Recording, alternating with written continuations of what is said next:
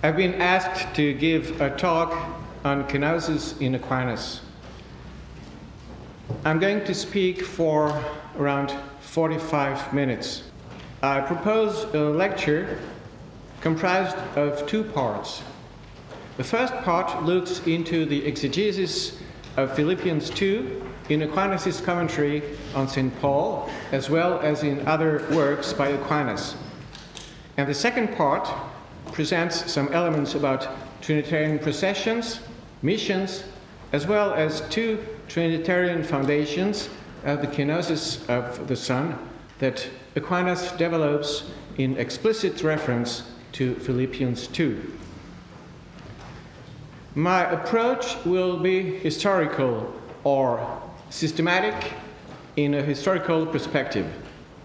Although I'm reading Aquinas with modern problematics in the background, I'm not going to project modern theories into my reading of Aquinas. As a preliminary, I must underline that at the time of Aquinas, the exegesis of Philippians 2 and the meaning of the Son's kenosis, or ex inanitio, were non problematic. Medieval authors do not offer an understanding of kenosis as it will be found later in modern times. On the one hand, medieval authors draw on the same patristic sources. I will mention some of them. In spite of some minor differences, their interpretations of the Son's kenosis are close to one another. And, on the other hand, this will last until the eve of the Reformation. This is especially clear in Calvin. A couple of days ago, I reread his commentary on Philippians 2. Calvin explains that the Son's kenosis offers an example of humility, that the Son did not abandon his divinity, that the Son did not diminish his power, glory, or other divine attributes, but he kept his divinity hidden for some time under the weakness of the flesh, so that the majesty of his divinity was covered by the, way, by the veil of his humanity until Christ's exaltation made this majesty manifest to all. This is what today some authors call a cryptic interpretation of Christ's kenosis. Cryptic in the sense that Christ's majesty was hidden for some time. First, in Aquinas, the notion of kenosis is both ethical and Christological before being Trinitarian. It's ethical insofar as St. Paul exhorts Christians to fraternal unity and humility. The example of Christ, of Christ includes three moments. First, his majesty, Philippians 2 6, the form of God. Second, his humility in his incarnation and in his passion. And third, his exaltation, verses 9 to 11. The act of kenosis concerns the mystery of the incarnation for Aquinas, while the humiliation of Christ, verse 8, relates to the mystery of his passion. For Aquinas, St. Paul starts with Christ's majesty in verse 6, the form of God, Christ being equal to God, in order to emphasize, by contrast, his humility. And the core of humility is obedience. Aquinas underlines several times obedience in this context. Quote, the mode of Christ's humiliation and the sign of humility is obedience. End quote. On the other hand, Christians are called to participate in Christ's obedience so that they may have a share in his exaltation. This is Christ's example. It's text 1.1.2 on your handout. I read it. St. Paul says, therefore, since Christ thus humbled himself and was exalted for it, you ought to realize that if you are humbled, you shall also be exalted. There is no opposition between an ethical and uh, charismatic interpretation of Philippians 2 in Aquinas. The general framework of the, is the example of Christ, moral interpretation, and it includes at its center the mystery of Christ, mysterium or sacramentum, Trinitarian and Christological interpretation. So, the Christological doctrine of verses 6 to 11 is included within a moral exhortation about humility and obedience. 1.2 For Aquinas, the subject of the kenosis is clearly the pre existent person of the Son, according to his divinity. That is, the Son as true God, equal to the Father, the Word of God, the Son of God, or even simply God, or the only begotten, or the true Son of God, and so on.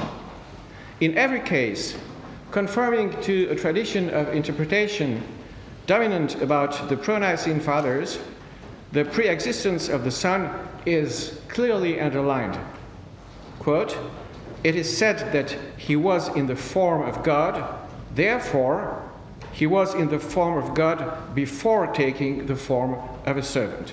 End quote. 1.3. Here is Thomas's explanation of the meaning of the verb ex inanivit, ekenosen. It's text 131. I'm reading it. He emptied himself. But since he was filled with the divinity, did he empty himself of that? No, because he remained what he was, and what he was not, he assumed. This is a central sentence. But this must be understood in regard to the assumption of what he had not, and not according to the assumption of what he had. For just as he descended from heaven, not that he ceased to exist in heaven, but because he began to exist in a new way on earth, so he also emptied himself not by putting off his divine nature, but by assuming a human nature. The divine immutability of the subject of the kenosis is clearly affirmed in words that literally uh, take up the exegesis of St. Augustine and St. Leo the Great. In particular, the formula, he remained what he was and he assumed what he was not. Uh, an explanation that was central in Augustine. The kenosis is understood as the assumption of the human nature, that is to say, as the incarnation. In many other passages, Thomas expressly identifies the ex or kenosis Philippians 2 with the hypostatic union in terms of St. Cyril of Alexandria or the incarnation. That is to say, the union in the person. And in a great number of places, Aquinas is very firm regarding the immutability of inviolable permanence of the divine nature of the Son in his ex inanitio. In emptying himself, the Son took the form of a slave without losing his divine nature. Uh, you can read some of the texts found uh, on the handout in under 132. He did not lose the fullness of the form of God. The glorification did not absorb the lesser nature, nor did, the, nor did the assumption lessen the higher, and so on. St. Thomas accords great importance to this aspect, so much that he mentions it in citing the tome to Flavian of St. Leo the Great in the opening lines of the preface of his Catena Aurea, Acts text 132. That self emptying whereby the invisible made himself visible, and the Creator and Lord of all things chose to join the ranks of mortals, was an act of mercy, not a failure of his power. Because the exinanitio involves no modification, loss, or diminution of the divinity of the Son, it is necessary, therefore, to specify in what sense the incarnation is an ex inanitio. And here is St. Thomas's explanation. I read text 133. The apostle beautifully says that Christ emptied himself, for the empty is, op- is opposed to the full. For divine nature is adequately full, because every perfection of goodness is there. But human nature, as well as the soul, is not full, but in potency to fullness, because it was made as a slate not written upon. Therefore, human nature is empty. Hence, St. Paul says, he emptied himself because he assumed a human nature. The non problematic understanding of Christ's kenosis is well expressed by the Latin adverb pulchre, literally beautifully, nicely. The exegesis of Thomas is literal. The verb ex inanire is understood to the letter as to make empty. Therefore, semet ipsum ex inanivit signifies he made himself empty. Aquinas also know the word vacuatum, literally made empty, as an equivalent to ex inanitus. This exegesis is not, is not common among Aquinas' contemporaries.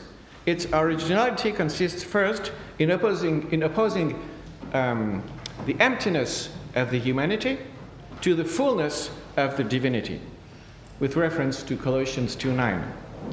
And second, in understanding this emptiness as signifying the potentiality of the soul or of the human nature with respect to the acquisition or reception of a perfection or plenitude. Applied to the incarnation, this exegesis means that the kenosis of the Son of God concerns not only the assumption of a human nature, but also the human nature as such. A human nature that in itself is characterized by a state of emptiness. And in this way, the incarnation, understood as the assumption of a human nature, can indeed be understood as a self emptying. By assuming a nature characterized by its emptiness, the divine Christ made himself empty, or he made himself something empty. This exegesis is close to the understanding of kenosis by St. Cyril of Alexandria. In several places, St. Cyril gave the following explanation of the Son's kenosis. Texts 1, 3, 4 on the handout. I read The Spirit proper to the Son is said to be given to him from above because of his human element, and this is the kenosis. The one who, as God, gives and dispenses the Spirit is sanctified with us in that he is human, and this is what is called kenosis. To receive the name above every name by mode of grace, this is what is called kenosis and the redempting lowering of the word. Kenosis consists in the fact that the divine word, by becoming man, puts himself in a position to receive. This is an essential uh, feature of Aquinas' understanding of kenosis. Kenosis consists in the fact that the divine word, by becoming man, puts himself in a position to receive and then actually receives. Already in origin, kenosis is opposed to plenitude. And Gregory of Nyssa made clear that while Christ's divine nature is immutable and full, his humanity is perfectible. So, kenosis means that the one who has the plenitude of divinity becomes empty, so that as man he is in a condition to receive a fullness. And this fullness is the fullness of the Holy Spirit. The Holy Spirit that Christ then pours out unto others. Now, when Aquinas speaks of Christ's kenosis or ex initio as a lessening, minoratio, he refers this lessening to the assumption of her human nature.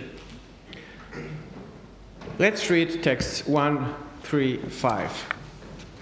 The Word of God emptied himself, that is to say, was made small, not by the loss of his own greatness, but by the assumption of human smallness.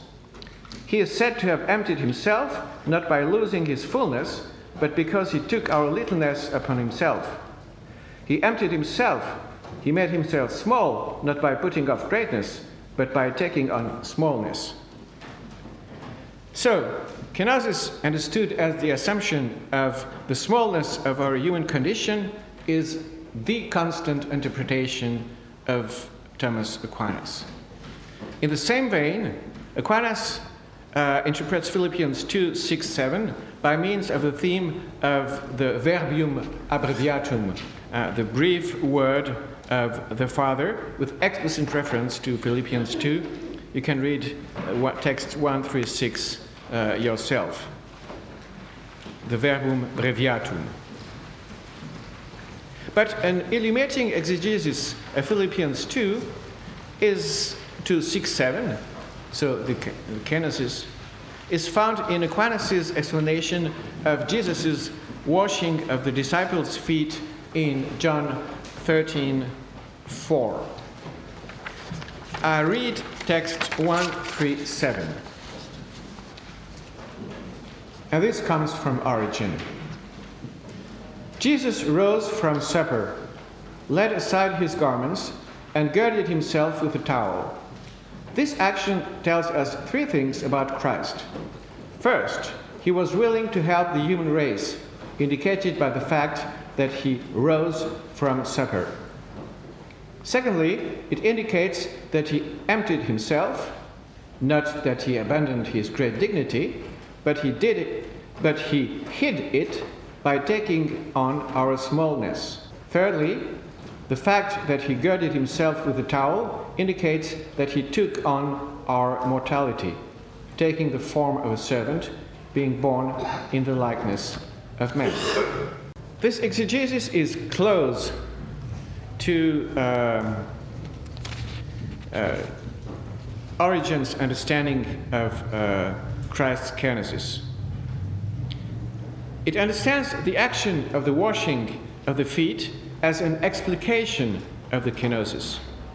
It underlines first the voluntary nature of the kenosis of, the, of, the, of Christ.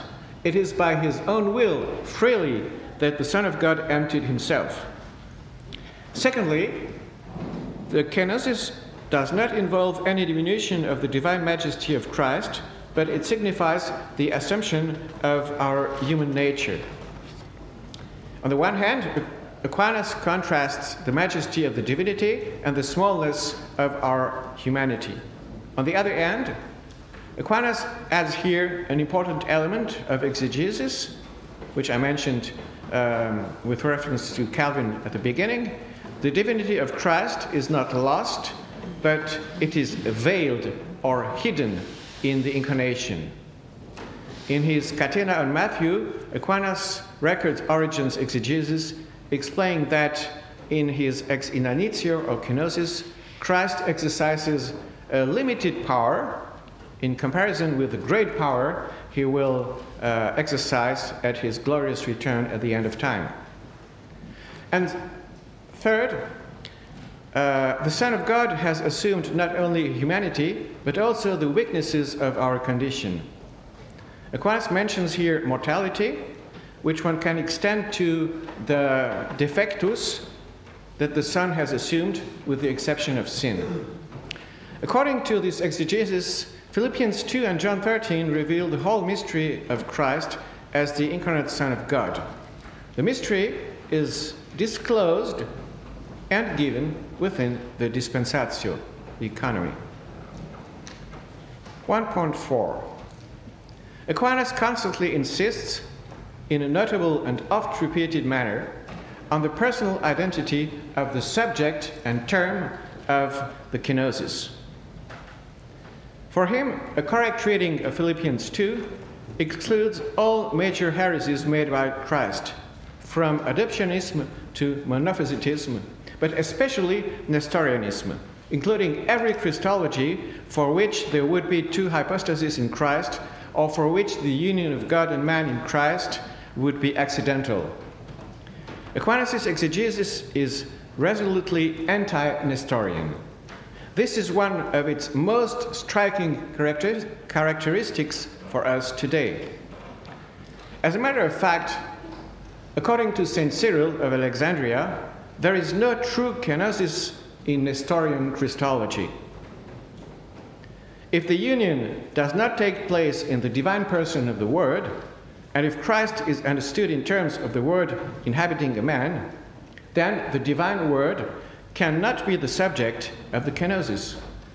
Therefore, Aquinas denies that in his Ex Inanitio, the Son assumed a human person or hypostasis.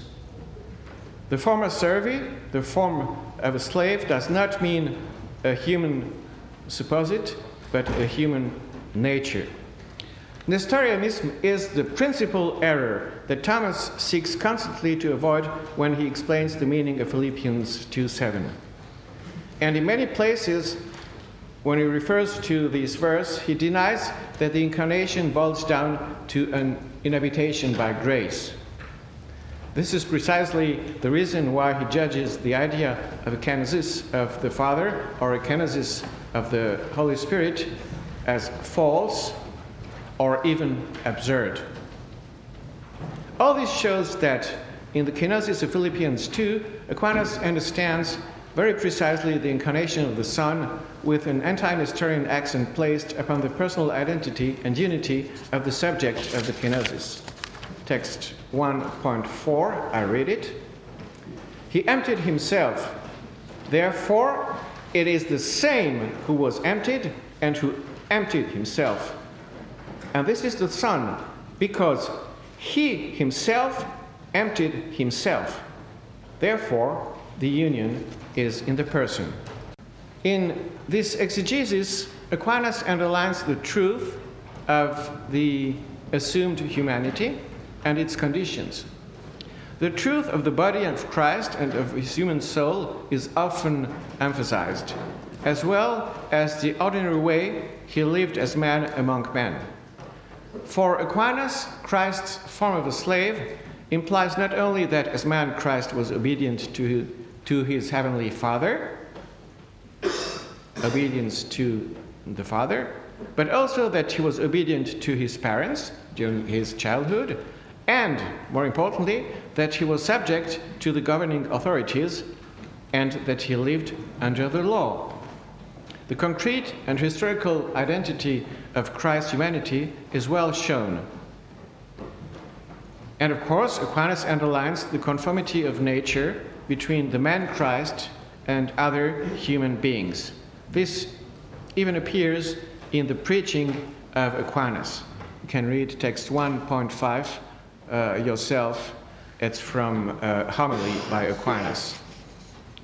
But I read text 152. He assumed all the defects and properties associated with the human species except sin. Therefore, St. Paul says, and being found in human form, namely in his external life, because he became hungry as man and tired and so on, one who in every respect has been tempted as we are, yet without seeing, without sinning. Afterwards, he appeared upon earth and lived among men. Baruch 3.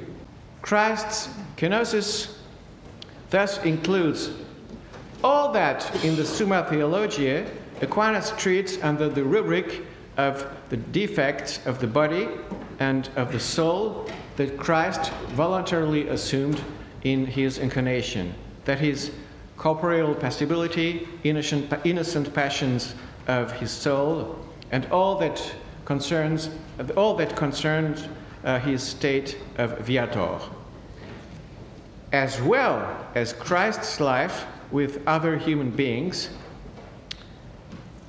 In uh, question 40 of the third part, I will come back to this later. The exegesis of the word habitus in Philippians 2:7, et habitu inventus ut homo, literally, an inhabit found as man, furnishes the occasion for three clarification, clarifications. First, Aquinas denies that the subject of the kenosis has undergone a change with respect to his form of God. Second, Aquinas affirms that the assumed human nature has indeed undergone a change. Not an essential change, of course, but a change in the sense that by virtue of the union in the person, this human nature was changed for the better because it was filled with grace and truth.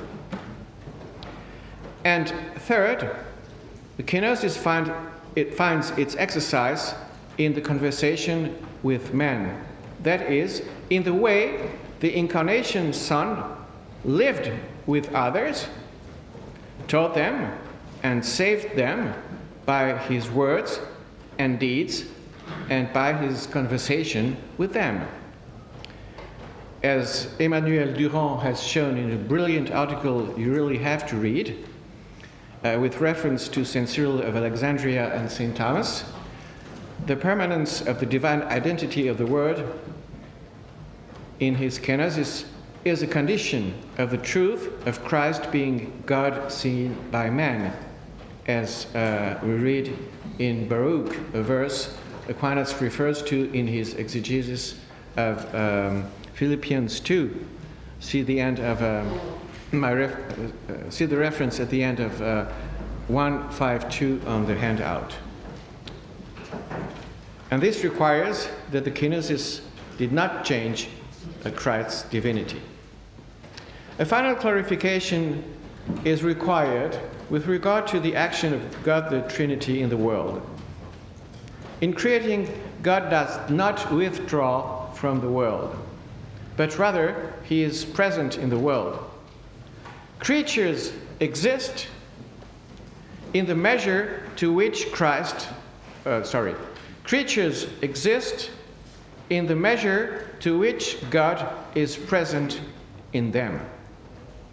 Creatures exist and act in the measure to which God exists and acts in them. By the way, it's the first chapter of uh, the, the third book um, Father Blankenhorn uh, presented uh, before my talk. When God acts in the world, first, he does not withdraw in any way from creatures.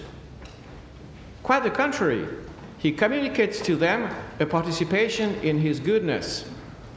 And second, God does not lose anything of himself. Text 161 God communicates his goodness to creatures so that nothing is subtracted, subtracted from him. And this theological principle is explicitly applied to Christ's kenosis. Text 162 The Son of God emptied himself Nothing was subtracted from the fullness or greatness of his divinity. This matters because for Aquinas, God's power is not shown in the fact that God would give it up so as to tolerate secondary causes, but God's power consists precisely in the fact that He does communicate to creatures the power of being secondary causes, and this by being present and by acting within acting secondary causes. The incarnate Son cannot be rendered incapable of making use of his divine power, even voluntarily and for a limited time. And similarly, because of divine simplicity, Christ's divine nature cannot receive from his human nature, according to Aquinas. Come to my second point, second chapter. In many places, Aquinas' interpretation of Philippians 2 employs the vocabulary of divine missions. This vocabulary is already found in his patristic sources. In this context, Aquinas explains, text 211, the divine person who is sent does not begin to exist where he did not previously, previously exist, nor cease to exist where he was, but this divine person begins to be there in some way in which he was not there before. So that the divine person's mission means a new way of existing in another. This is quite important for understanding uh, Philippians 2 uh, 7. These expressions and other similar ones, as in, found in text 2 1 2, are employed uh, precisely for explaining the meaning of Philippians 2, verses 6 and 7. And this leads to apprehending Philippians 2, 6, 7 in the sense of the incarnation understood as the visible mission of the Son. Aquinas excludes an economic genesis of the person of the Father and the person of the Holy Spirit. He therefore expressly rejects any economic kenosis of the Trinity. More profoundly still, the Trinitarian doctrine of Aquinas excludes an immanent kenosis, the kenosis of the Trinity in its inner life. Indeed, St. Thomas apprehends the Trinitarian processions as the eternal communication of the plenitude of the divine nature in the perfect simplicity of God, which excludes all mutability, because God is pure act. The intra Trinitarian processions amount to a pure order, ordo, of origin that excludes any confusion of the divine persons.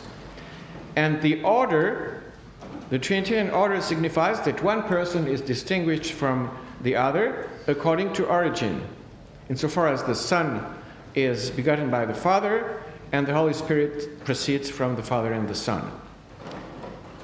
The Trinitarian origins, generation and spiration, bring about neither a change nor a diminution of the persons who are the subject of the act of generation uh, or spiration, and they imply no distance, no separation between the divine persons. Further, for Aquinas, the divine processions and these matters do not the divine processions do not imply any passivity in the Son who is begotten or in the Holy Spirit who is spirated. To proceed is an act. Text 231. I read it. Generation signifies relation by way of an operation. And although to beget does not belong to the Son, the Son is not begetting a person. This does not mean that there would be some operation belonging to the Father and not to the Son. Rather, and this is the, the, what I want to underline, it is by one and the same operation that the Father begets and the Son is born. But this operation is in the Father and in the Son according to two distinct relations. Aquinas strictly maintains as a fundamental rule, see text 232, that the only passive that we posit among the divine persons is grammatical, according to our mode of signifying. We speak of the Father begetting and of uh, the Son being begotten. But this operation, but the operation of begetting and of being begotten is one and the same operation what is at stake here is this, this operation is found in the Father and in the Son in the mode of two distinct relations. Now, can we understand the eternal receptivity of the Son as a condition for his temporal mission and for his kenosis, as Father Thomas Joseph White once suggested? Yes, but we have to keep in mind the analogical meaning of receiving when applied to the generation of the Son. This receiving, according to Aquinas, is a pure act, and it consists in a pure relation, a pure order, with no passivity. Following Aquinas' rules about analogy, what is found in Christ's humanity, in the mode of human obedience, when transferred into God, consists in the pure relation of filiation, order of origin of the Son to the Father. And with regard to the sending, the mission of the Son and the Holy Spirit, it involves no distance or separation of the persons who are sent in relation to the persons who sent. And it excludes all change in the person sent. And for Aquinas, this matters for the understanding of Philippians 2. I read texts 2, 4, 1. The temporal procession is not essentially different from the eternal procession but the temporal procession only adds a reference to a temporal effect. Our second text a mission includes the eternal procession and adds something, namely a temporal effect. So, the eternal procession remains in its immutability, and all change implied in the mission is found in the creature, not in the divinity of the person sent. The newness that is found in God's effects implies no newness in God Himself. And this applies to creation as well as to the Son's kenosis, as understood by St. Thomas. Text 242 makes it explicit.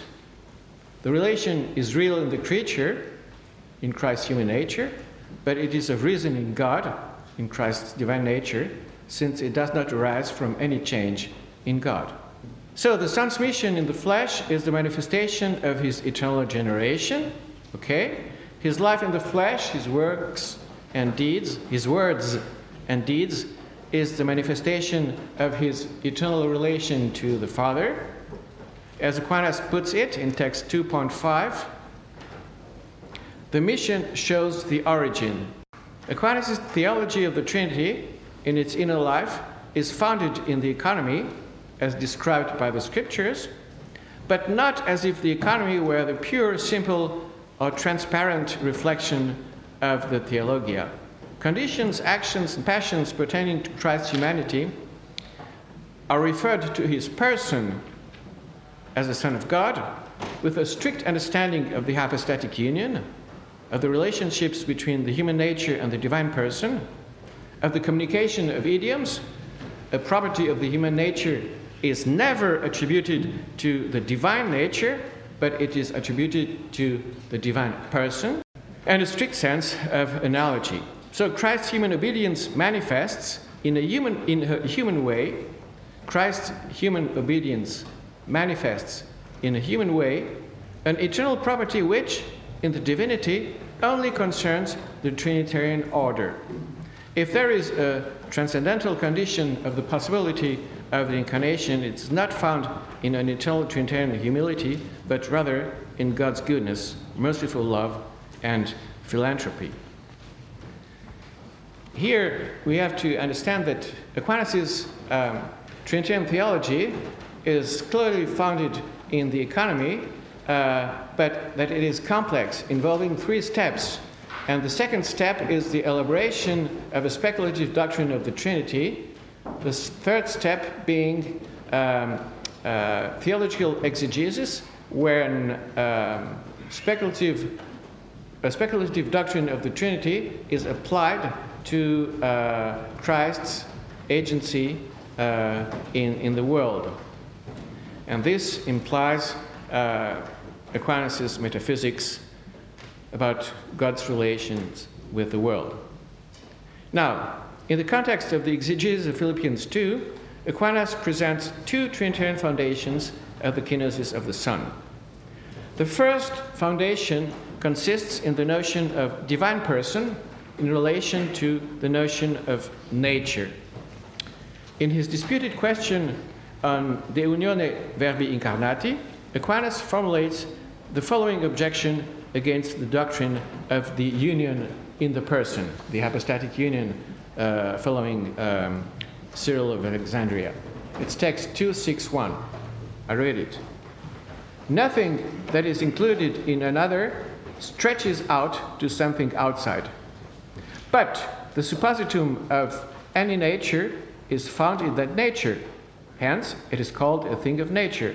So, since the Word is the suppositum of divine nature, it is not able to stretch out to another nature so as to be its suppositum, unless only one nature is brought about. And here is Aquinas' response, text 262. The person of the Word, yes, is included under the nature of the Word, nor can it extend itself to something beyond. But the nature of the Word, by reason of its own infinity, includes every finite nature. Thus, when the person of the Word assumes a human nature, it does not extend itself beyond the divine nature, but the greater receives what is beneath it. Hence, it is said in Philippians 2 that while the Son of God was in the form of God, he emptied himself, not laying aside the greatness of the form of God, but assuming the smallness of human nature. In this answer, Aquinas maintains that the person of the Word cannot extend itself beyond the divine nature. But this does not imply that the person of the Word cannot assume the created nature. And the reason of this affirmation lies in the infinity of the divine nature of the Word. The created nature assumed by the Word does not add anything to the divine nature, since the divine nature cannot receive any addition. The divine nature and the human nature cannot be connumerated because they are not of the same order. Since God is absolutely simple, He is beyond every genus. God is not part of any genus, He's the principle of all genera outside the order of all creatures. And not only is the divine essence outside the order of creatures, but the divine nature or essence also contains in itself, in a supereminent mode, all the perfections that are found in creatures. Text 263. The divine essence is above every genus, embracing in itself, literally comprehending in itself, the perfections of all genera. And the reference to the Son's ex in Philippians 2 makes it quite clear. Because of the infinity of his divine nature, which includes every finite nature, the person of the Son can assume a smaller nature in the unity of his own person. So, the infinity that the person of the Son possesses in virtue of his divine nature allows to understand or to account for the Son who has become what he was not without ceasing to be what he was. And the Summa Theologiae offers a similar teaching. You can read yourself, text 264, in the context of the incommunicability of uh, the person. Aquinas here attributes um, the infinity not to the nature, but directly to the divine person itself. So that Christ's human nature, the form of slave, is personalized uh, in and by the divine person of the Word. Because of the infinity of the personality of the Word, which formally includes divine subsistence, the person of the Word can subsist in two natures by substantifying or personalizing uh, the human nature in himself, so that the incarnate Word is the person of a human nature.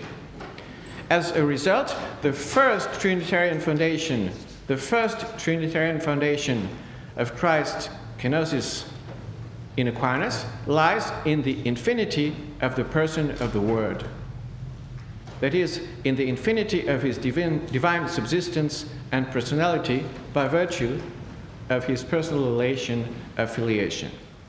And the second, this is my last point, the second Trinitarian foundation of the ex inanitio of the Son is found in his explanation of the forma Dei, the morphe theou, in Philippians 2 6.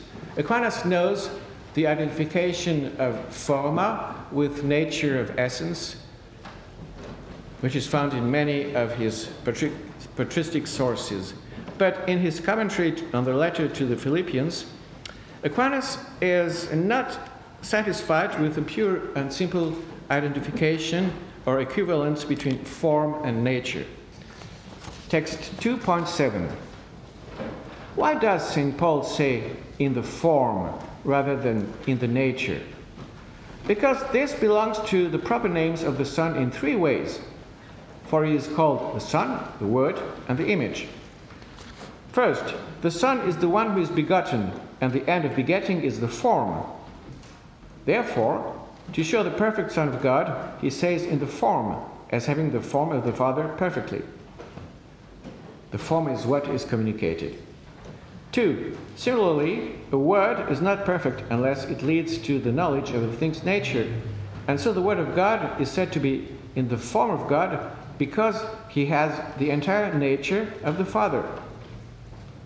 The Son as word, expresses all the being of the Father. Three, similarly again, an image is not perfect unless it has the form of that which is of that which it is the image. He is the splendor of the Father's glory and bears the very stamp of his substance. This Trinitarian interpretation is quite interesting. In Philippians 2, morphe or forma or form refers to the divine nature inasmuch as divine nature is possessed by the Son. That is to say, the divine nature according to the proper mode that it has in the person of the Son. Forma here refers to divine nature first, insofar as the Son receives this nature through his generation from the Father. Second, insofar as the Father's nature is perfectly ex- expressed in the Word of the Father. And third, insofar as the Son, being the perfect image of the Father, perfectly reflects the Father's glory. By associating Forma Dei with the names proper to the Son, St. Thomas interprets this Forma Dei in the light of the personal property of the Son, the personal property of the Son signified by his three proper names. Thus, the point of departure of the kenosis is found in the person of the Son, inasmuch as the Son possesses the very nature of the Father in his proper mode, which is being the Son, Word, and image of the Father. That is, in his relation to the Father.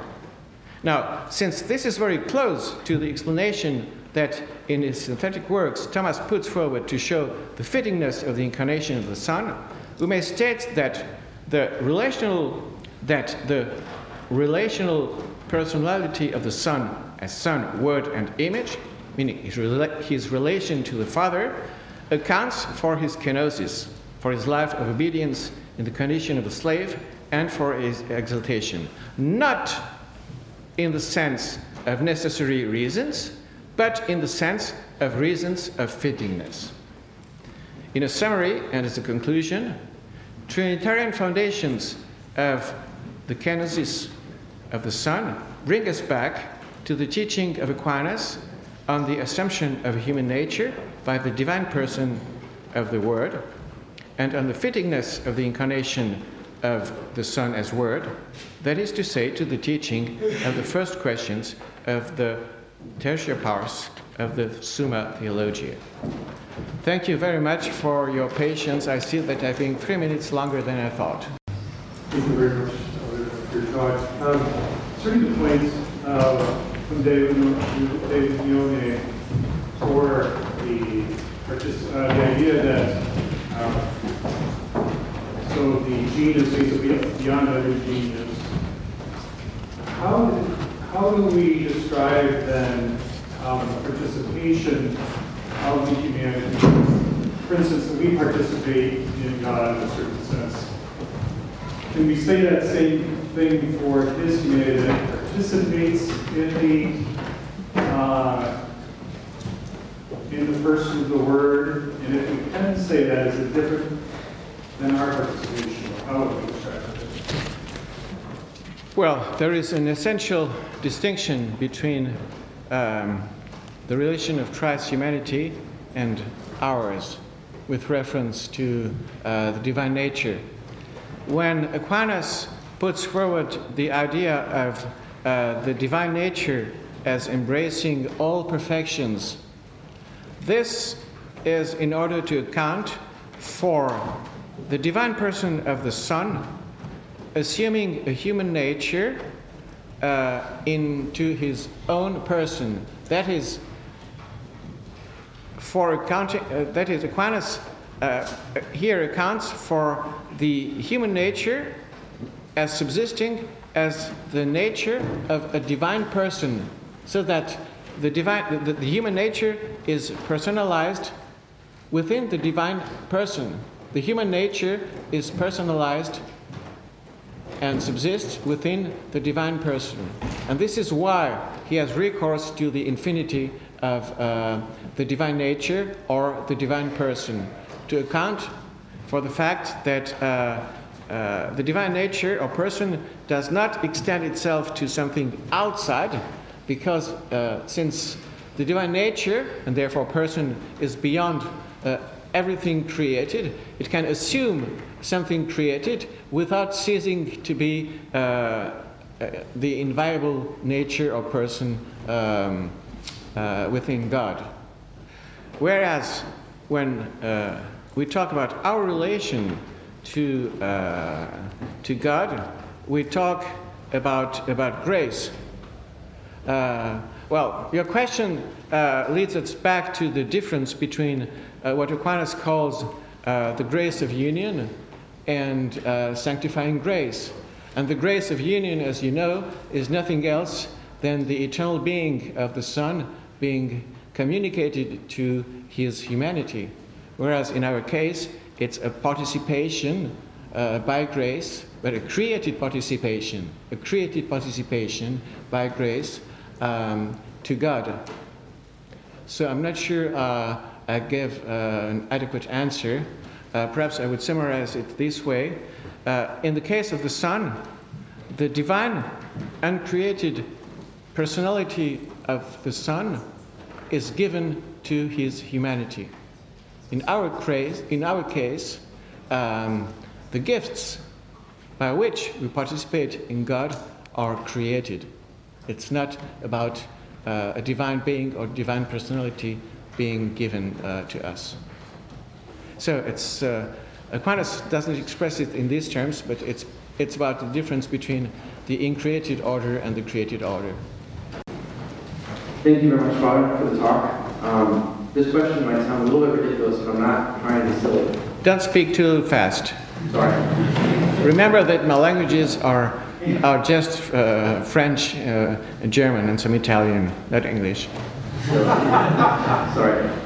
Um, my question is, I find it most difficult to understand the kenosis uh, when considering the infant Christ.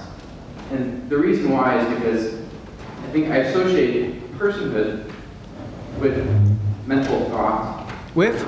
mental thought or consciousness. Yeah, And so it's easier to posit that yeah, in a grown man, yeah. Jesus, rather than the infant Jesus. There seems to be a tendency toward Nestorianism when I think of like the full gnosis of Christ's infant humanity.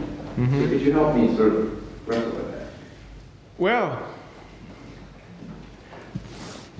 of course, this uh, y- your question uh, uh, leads us to uh, to the, the question: what what is person?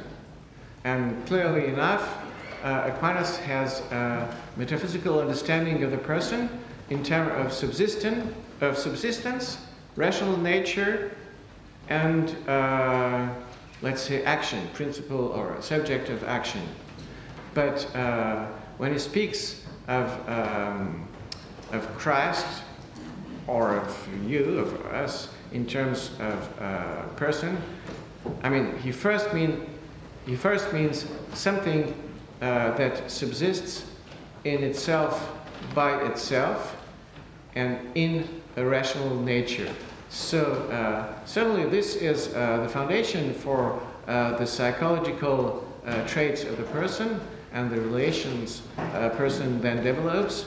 I mean, the development of uh, mind uh, and relation to, relations to, to others. But uh, these psychological traits are grounded upon a metaphysical understanding in terms of subsistence, subsistence and nature.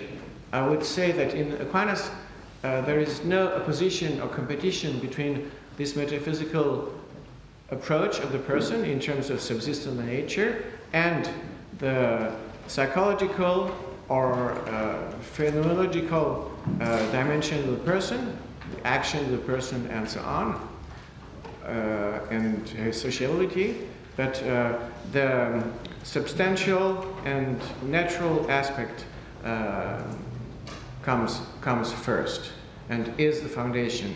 And uh, it's necessary when we read Aquinas, we don't have to be uh, to to uh, I mean, to agree with him but if we want to understand him, we have to, underst- we have to be aware that um, the notions of subsistence, subsistence and rational nature are um, uh, in the foreground for, for him.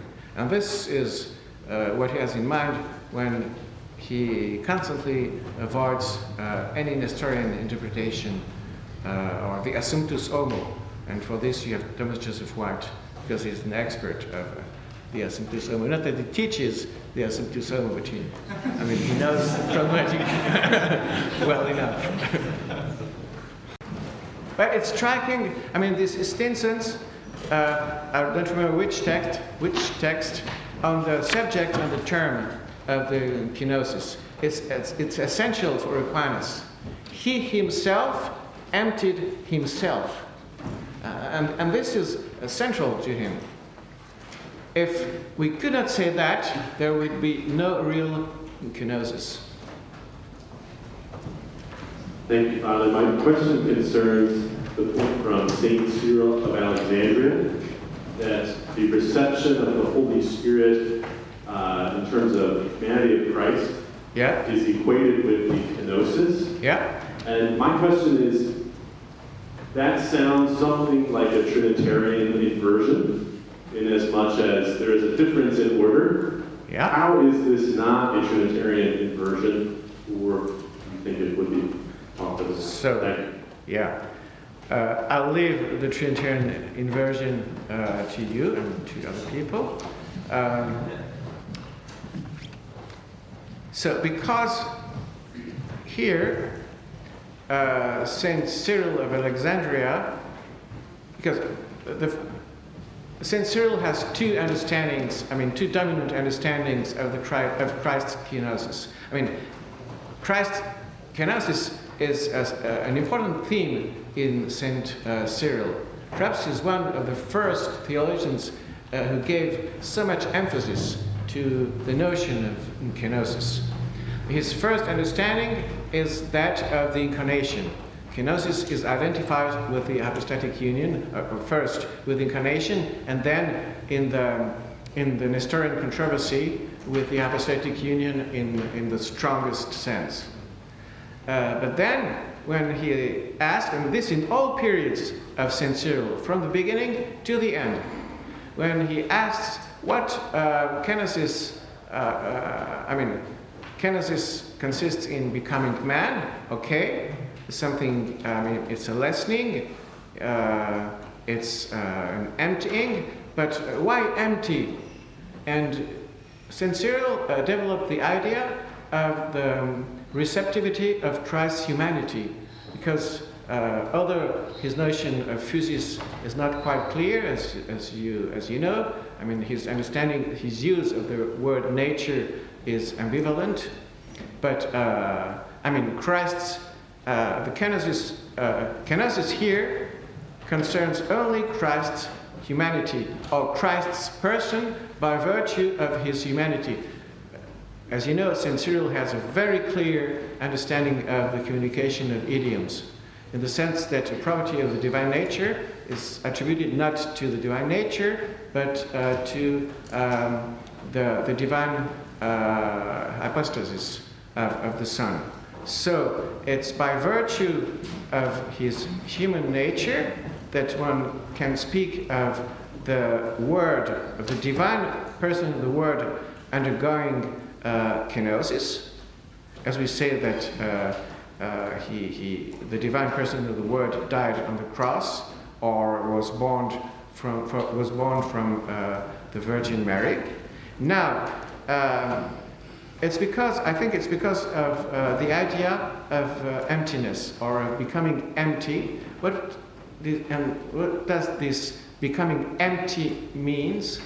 Um, being uh, being uh, receptive to a fullness, or being in potency, as Aquinas would put it later, uh, but uh, being uh, uh, in the condition of receiving between, because as as God, Christ, in his divine nature, is not in the condition of suffering, of uh, of, of uh, yeah, like of going through all the developments a human being uh, knows and experiences. And so, uh, Christ as God cannot uh, go through the, the process of, of receiving. He received the, hum, the divine nature by his generation, but as I underlined, this divine receiving is a pure action, and it's real. Ident- it's really, uh, I mean, as an operation, it's identical with the, the very act of the Father. It differs only from the act of the Father insofar as a relation of filiation is different from the relation of paternity. I mean, which is a, a very strict understanding uh, of uh, divine generation. So, um, in his human nature, there is a receptivity of the Son, a receptivity that, first of all, for Cyril, Saint Cyril, concerns uh, uh, sanctification. I mean, his, I mean, Christ's humanity being filled by the Holy Spirit, uh, and then pouring out the Holy Spirit because he was filled with it. And so, uh, this is the pneumatological element of the Trinitarian interpretation of uh, Christ's kenosis, kenosis in, in Saint Cyril.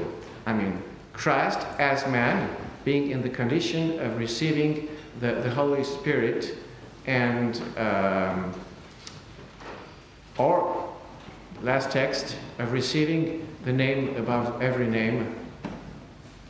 But this is referred to his humanity in a very strict understanding of the communication of idioms so it was a long response. Uh, i hope uh, i was not completely uh, outside of the area in question Please help me thank Father.